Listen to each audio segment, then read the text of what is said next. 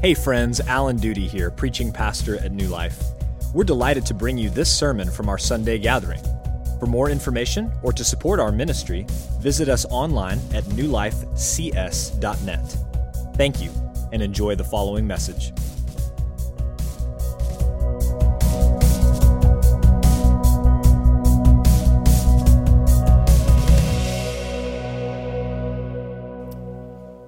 Over the next three decades, it is estimated that the greatest generation and the baby boomers will leave an estimated $30 trillion to be inherited by their heirs. $30 trillion. One comedian joked, You know what they say, where there's a will, there's a family fighting over it. Fighting over inheritances, of course, is nothing new. Battles over family estates go back thousands of years, with dozens of examples recorded in Scripture for us. And I think that one reason we have so many examples of inheritance battles and squabbles over money in the Scripture is because there's really nothing in this world that shows what we love, where our hearts are, more so than our money. If you want to know what a person loves, what a person lives for, you look at how they spend their time and how they spend their money. And so we have all of these examples in Scripture about money and what happens when people are going after the thing that their hearts desire. It reveals what we worship and what we love. Well, friends, today we are in week two of our seven week topical series called Generous God, Generous People. And we're going to be looking at the parable of the rich fool this morning in Luke chapter 12, which I pray is going to move us to honest self reflection as well as a commitment to live for the eternal, to store up treasure not on earth, but in heaven. Now, at the outset of this chapter, Thousands of people have gathered together to hear Jesus teach. They are trampling one another. They're just trying to get in as close as they can to hear this famous rabbi. And he begins to teach his 12 disciples in the presence of these large crowds of thousands of people. And so in verse 13, we see that this man calls out in the crowd to Jesus Teacher, tell my brother to divide the inheritance with me. Now, that might strike us as odd but one thing you have to understand about the context is that people often went to rabbis to settle disputes. Remember, they're living in a theocracy, and so the law of the land is the law of God. The law of God is the law of the land. And so they go to rabbis to get these disputes settled. They often served as mediators or as arbitrators between two parties. Well, we know that human nature hasn't changed in 2,000 years which meant that a significant number of these disputes that rabbis were asked to settle involved money. Well, according to the Mosaic law, the firstborn son possessed what is known as the birthright, and that meant that he received a double portion of the inheritance. So he would get twice as much, and then all of the other sons in the family, the rest of the estate would be divided up equally between the remaining sons. And so in this case, it would seem that the man who is asking Jesus to intervene is not the firstborn son, and therefore he didn't receive the double portion. Clearly, he thought this was unfair, and maybe that's because he thought that every son should receive the same amount. He just didn't like God's law, maybe. Or maybe it was because his older brother, the firstborn, didn't work as hard. Maybe in his family, he pulled a lot of the weight. He did the most for his dad. He worked the most on the family farm or the family ranch, and he felt he was entitled to more. But what is definitely clear is that, first of all, the man wants more of his father's estate than he is scheduled to receive. And secondly, this man has no idea who he's really talking to. He understands, of course, that he's talking to Jesus of Nazareth because Jesus had built a reputation as the greatest rabbi in Israel. That's why this man is coming to him to ask him to settle this dispute. But he clearly did not understand that he was talking to not just an ordinary teacher, not even just a great teacher, but the Christ, the Son of the living God. And that's obvious from his request because the man says, Teacher, Tell my brother to divide the inheritance with me. This is similar to when your kids come up to you and they say, Mom, tell him to give it to me. It's like, uh, hang on a second here. I think there's a couple of misunderstandings. Uh, one, uh, you don't tell me what to do, I tell you what to do. That's how this works. Secondly, you are assuming that you are right. And, and that's really very similar to how we approach God in prayer, isn't it? We make demands based on faulty assumptions. And so this man comes to him and says, Teacher, tell my brother to divide the inheritance with me. And what does Jesus say in response? Man, oh, man, who made me a judge or arbitrator over you? Well, it's a rhetorical question. No one made Jesus a judge or arbitrator over this guy. More specifically, God had not made Jesus an arbitrator or judge over this guy, at least not in that way, at least not at this time. Take a look at John 6 on the screen. Jesus says to his disciples and to the crowds that are listening beyond them, For I have come down from heaven not to do my own will, but the will of him who sent me. See, it's no surprise that this man misunderstood both who Jesus was and what he came to do, because nearly everyone at this point in Jesus' life and ministry misunderstood who he was and what he came to do. Nearly everyone at this point believed that Jesus was an amazing rabbi. Some believed that he was a prophet from God. But virtually no one at this point understood that Jesus was the promised Messiah the Christ who had come, the Savior who had come to reconcile us back to God the Father through his life and death and resurrection. Virtually no one understood or believed that at this point. And so Jesus' primary concern was not the resolution of earthly conflicts between people, but the reconciliation of eternal souls with God. That's why Jesus came. But he does take advantage of this opportunity to teach. And so in verse 15, look at what he says Take care and be on your guard against all covetousness, for one's life does not consist in the abundance of his possessions. Now, covetousness is an overpowering desire for something. And most ordinarily, it's an overpowering desire for something that belongs to someone else. So take a look at the 10th commandment in Exodus chapter 20.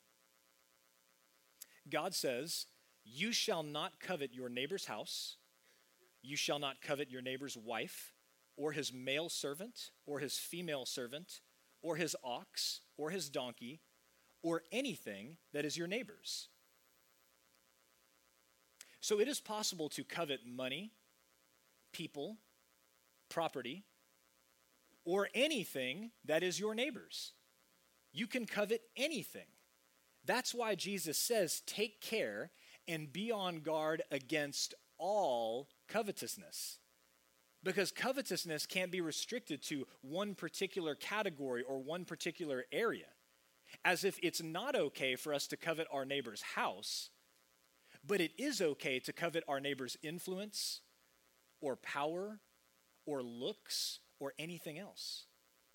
That's why Jesus says, take care and be on your guard against all covetousness. And so, Jesus, as he often does, wants to illustrate his point. And so, the master teacher tells this wonderful parable that we call the parable of the rich fool.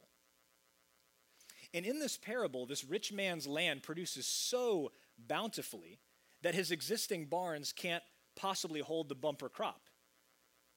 Now, that's a legitimate problem. You can't leave the crops outside, they'll spoil, or animals will eat them, or they'll be stolen. It's a legitimate problem. And so he resolves that he's going to tear down his smaller barns and he's going to build bigger barns to hold all of this crop. And then he reasons he can relax and enjoy the rest of his life. Well, friends, from a worldly standpoint, his resolutions make perfect sense. From a worldly standpoint, if you've had this banner year, why would you not want to store it up? Why would you not want to look ahead to the future? Why would you not think this is the opportunity to satisfy my dreams and desires? This is what I've hoped for. This is what I've worked for. It makes perfect sense from a worldly standpoint. But from a spiritual standpoint, his resolutions make no sense at all. You see, the rich man's response to his crop gives us a window of insight into his worldview. And in this man's worldview, he is at the center. He is at the center of his own worldview. And his response reveals three sin issues, issues that we all have to watch out for and be on guard against, as Jesus said. And those three sin issues are self sufficiency, selfishness, and self satisfaction. Self sufficiency, selfishness, and self satisfaction. What we're doing in this series is we're working to build a biblical theology of generosity. And the reason this parable and the teaching that comes out of it from Jesus is so important is because every one of these sin issues will undercut generosity. Self sufficiency undercuts generosity. Selfishness undercuts generosity. Self satisfaction undercuts generosity. That's why it's so important that we understand these things. And so let's consider the rich man in these ways and see what we can learn about ourselves. So, first, the rich man is self sufficient. One of the first things that you notice in the parable is that the rich man doesn't acknowledge God at all. He doesn't thank him for his abundant provision. He doesn't pray and inquire what he should do with his crop. He doesn't even act as though God exists.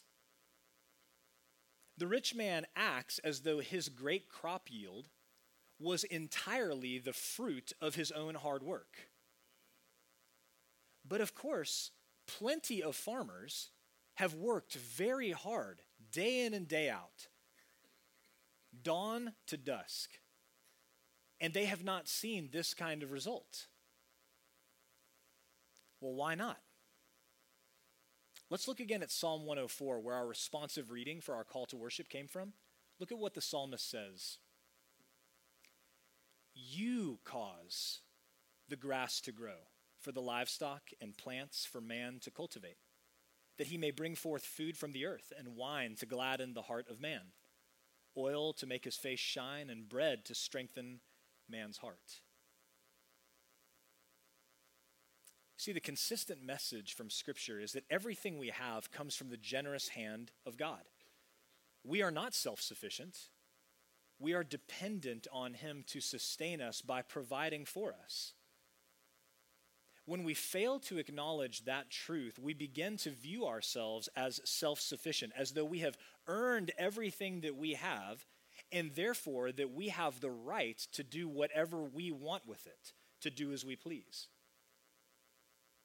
But self sufficiency undercuts generosity because it leads us to believe that we've earned everything, and therefore, if others are in need, what that means is they haven't worked hard enough.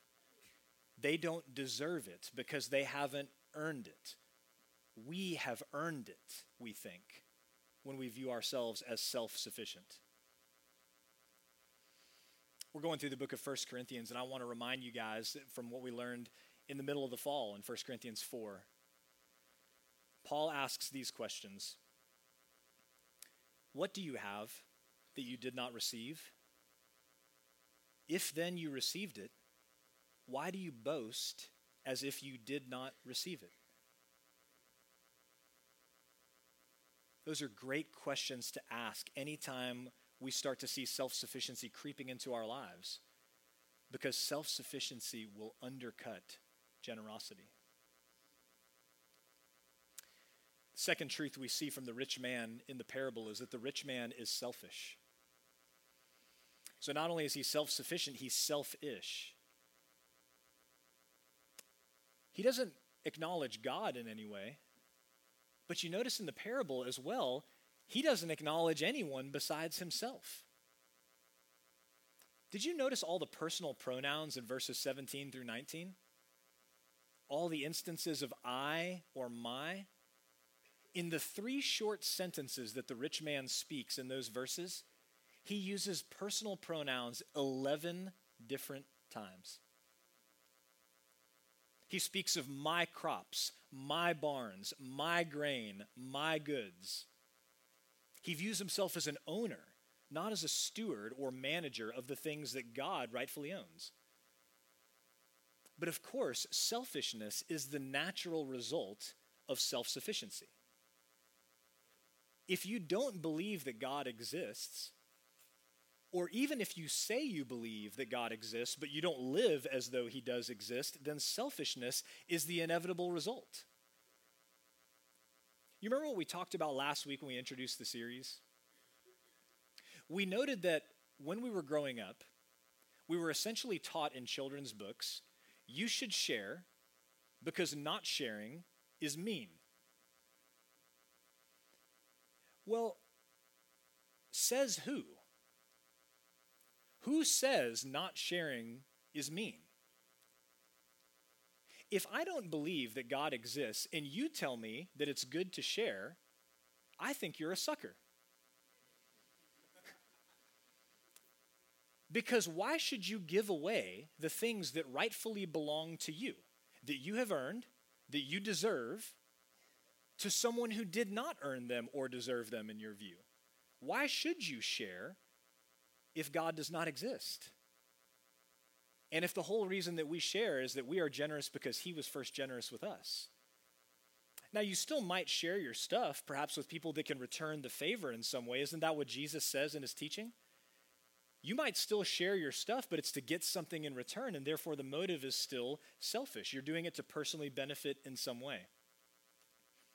So, selfishness is the inevitable result of self sufficiency, but selfishness is a sinful response to God and what He has done in generously providing all that we have. And selfishness undercuts generosity because a selfish person is acting like an owner rather than as a steward. And, friends, a selfish Christian is an oxymoron. It's something that should not exist.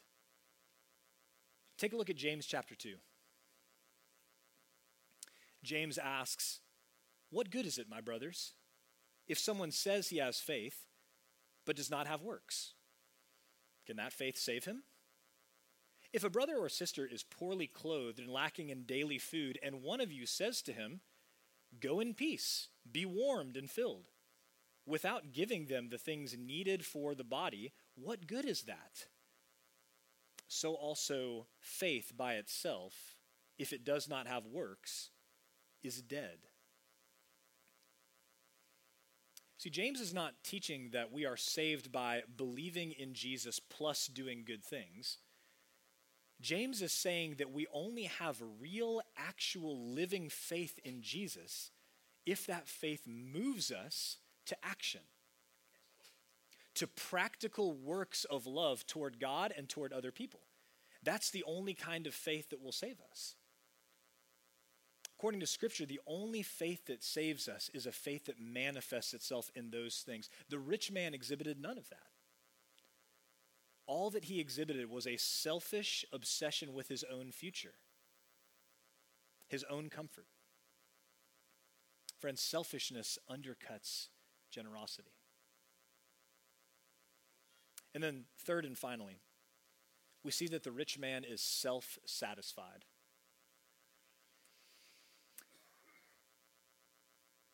This is fairly obvious, I think, from the congratulatory speech that he gives to himself.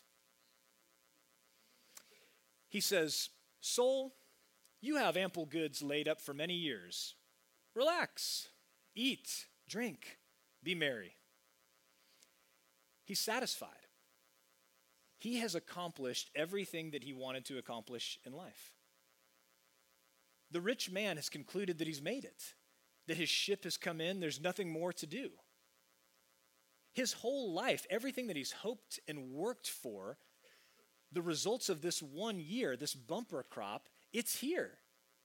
Now he can retire early. Now he can do what he wants. Now he can quit his job finally. And friends, those desires aren't hard to understand. Many Americans fantasize about this very thing. There's even an entire movement that's taken off in the last decade known as FIRE financial independence, retire early. Well, is fire an unbiblical concept? Not necessarily. Financial independence is a good thing, right? We don't want to be dependent or a burden on other people. Retiring early is not necessarily an evil thing, especially if we're going to use our time, our extra time, and our money to serve others. That's a great thing. But what about the rich man? I mean, clearly he loved the idea of being financially independent and retiring early. But fire for him was not about God and others at all, it was all about him, his wants, his desires, his dreams being fulfilled. And I think we have to turn the mirror on ourselves and ask the question what about us? What if your ship came in? What if somehow you came into so much money that you did not have to work any longer? You could retire, you could do whatever you wanted.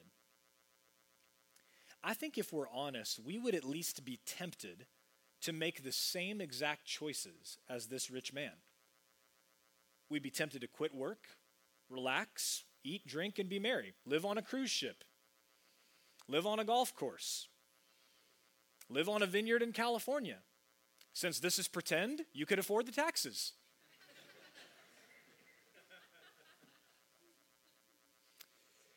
the rich man was self satisfied. He had everything he wanted, so he wasn't worried about anyone else. But that's the point, friends. Self satisfaction undercuts generosity.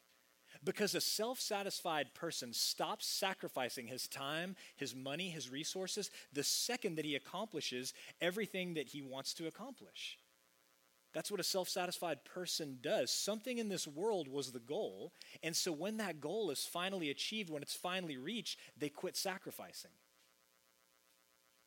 A self satisfied person only sacrifices enough to be able to afford whatever lifestyle most appeals to them. And once they're able to do that, when they reach that goal, they stop sacrificing because it was all about fulfilling their desires. And so self satisfaction undercuts generosity. So the rich man is self sufficient, he's selfish, he's self satisfied. All of that's evident in his response. How does God assess his response? Let's take a look at verse 20.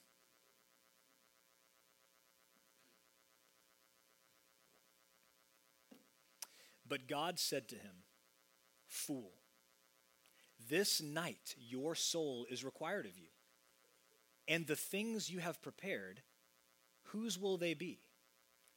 So is the one who lays up treasure for himself and is not rich toward God. According to God, this rich man is a fool. And if you've ever read the Sermon on the Mount before, you know that is a serious indictment for a Jewish person. Why is he a fool? Because he carefully prepared for the rest of his life on this earth and he didn't prepare at all for eternity. That's why he's a fool. Did you catch the irony in the rich man's speech? When he talks to himself, he doesn't call himself self or Frank or Richie Rich. He calls himself soul. Well, the soul is the spiritual part of our beings, the part that will live forever. According to God's word, we all are eternal souls. Our souls never die. These temporary bodies will die and be resurrected on the last day, but our souls never die, they are eternal. So, ironically, this guy is addressing the spiritual part of himself, that part that will live forever, and yet he is living as though this temporary life, this temporary world, is all that there is. He was well prepared for retirement, but he wasn't prepared at all for eternity. Friends, this same thing is true for so many people today. Even so many people who profess to be Christians. We say that we believe in God. We say that we believe in heaven and hell. But then we live our lives as though God doesn't exist, as though we will not have to give an account one day to Him, as though this world and this life is all that there is. You see, this man's problem, according to Jesus, was that he was well prepared for this life. He had laid up lots of treasure on earth, but he wasn't prepared for the eternal life to come. He was materially rich, and yet, all the while, he was spiritually poor because he had not stored up treasure in heaven. And every one of us, was or is just like the rich man in this parable. See, what we learn from Scripture is that when we're born, we are born spiritually poor. A better, maybe more accurate way to say it is that we're born spiritually bankrupt. We're born with a sinful nature that has been passed down from our very first parents, Adam and Eve, all the way down through the generations to us. And what that means is that when we're born, you and I are hardwired to think and to act just like the rich man in this parable. We're born with a desire to live for ourselves, not for God, not for others. We're born with a desire to live for this temporary world, not the eternal world that is to come. And not only are we born spiritually bankrupt, but apart from the gracious intervention of God, we spend our entire lives investing in what amounts to a spiritual Ponzi scheme. We spend our entire lives investing our time and money and resources in a religious system of our own creation, hoping and believing that it will somehow make us spiritually rich. But, friends, just like all Ponzi schemes, it's a fraud. We can invest all the time and money and effort into a religious system of our own choosing, and yet in the end, we will be just as bankrupt as we were before. That's why Jesus came. See, contrary to popular belief, Jesus didn't come primarily to teach or to set us an example. We had all the teaching we could ever want in the Old Testament. We had all the examples we could ever want in the prophets and teachers of Israel. That was all there for us. No, Jesus came to take spiritually bankrupt people and make them rich by leaving heaven, coming to earth, and taking on flesh to live the perfect life that we were called to live, to die in our place and for our sins, and to rise from the dead victorious over sin and death, so that through faith in him, his great, infinite spiritual riches could be transferred to us, where we could go from being spiritually bankrupt to spiritually wealthy. Jesus came to transform hard hearts. Hearts that are self sufficient, hearts that are selfish, hearts that are self satisfied, hearts that love themselves and the world, Jesus came to transform those hard hearts into soft hearts that are worshipful, that are others centered, that are generous. That's why Jesus came. See, friends, when our hearts are transformed, we no longer have to live for the world, working to store up treasure on earth.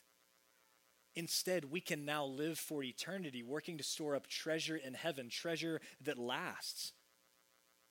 We can become rich toward God. And so, friends, let's be on our guard against all covetousness. Because as Jesus says, our lives don't consist in the abundance of our possessions. Let's lay up treasure in heaven where we have an inheritance there that can never be taken away. That is the great news of the gospel. And that is the greatest reason, the greatest incentive to be generous people. Because as we are generous people, we are laying up for ourselves treasure in heaven to enjoy forever, along with our enjoyment of God, along with our enjoyment of all other people that God has mercifully and graciously saved. I want to leave you with these words from the Apostle Peter because he does such a wonderful job communicating the reason why we live generously. Blessed be the God and Father of our Lord Jesus Christ. According to his great mercy, he has caused us to be born again to a living hope through the resurrection of Jesus Christ from the dead, to an inheritance that is imperishable, undefiled, and unfading, kept in heaven for you, who by God's power are being guarded through faith for a salvation ready to be revealed in the last time. Thank God. What a great hope. Let's pray. Father, we pray this morning that you would help us to believe that we have a great inheritance waiting for us. Not an inheritance that has its root and value in this life, in this world, but one that is undefiled and unfading, one that can never rot or wear out, one that can never be stolen. We pray that you would give us great faith to believe your words so that we will live our lives accordingly. Father, we confess to you that we have bought into the idea that this life is all that there is. And so we need to squeeze everything out of it. We need to hang on to the things that we have, to the things that we've convinced ourselves that we have earned all on our own and we deserve. God, would you release our hands from the tight grip that we have around our stuff? our money, our resources, our time. God, would you release us to be generous people because we believe that living generously is the only right response to your generous provision of your son Jesus. And the only right response for people who believe that what matters eternally is not this life, but the life that is to come.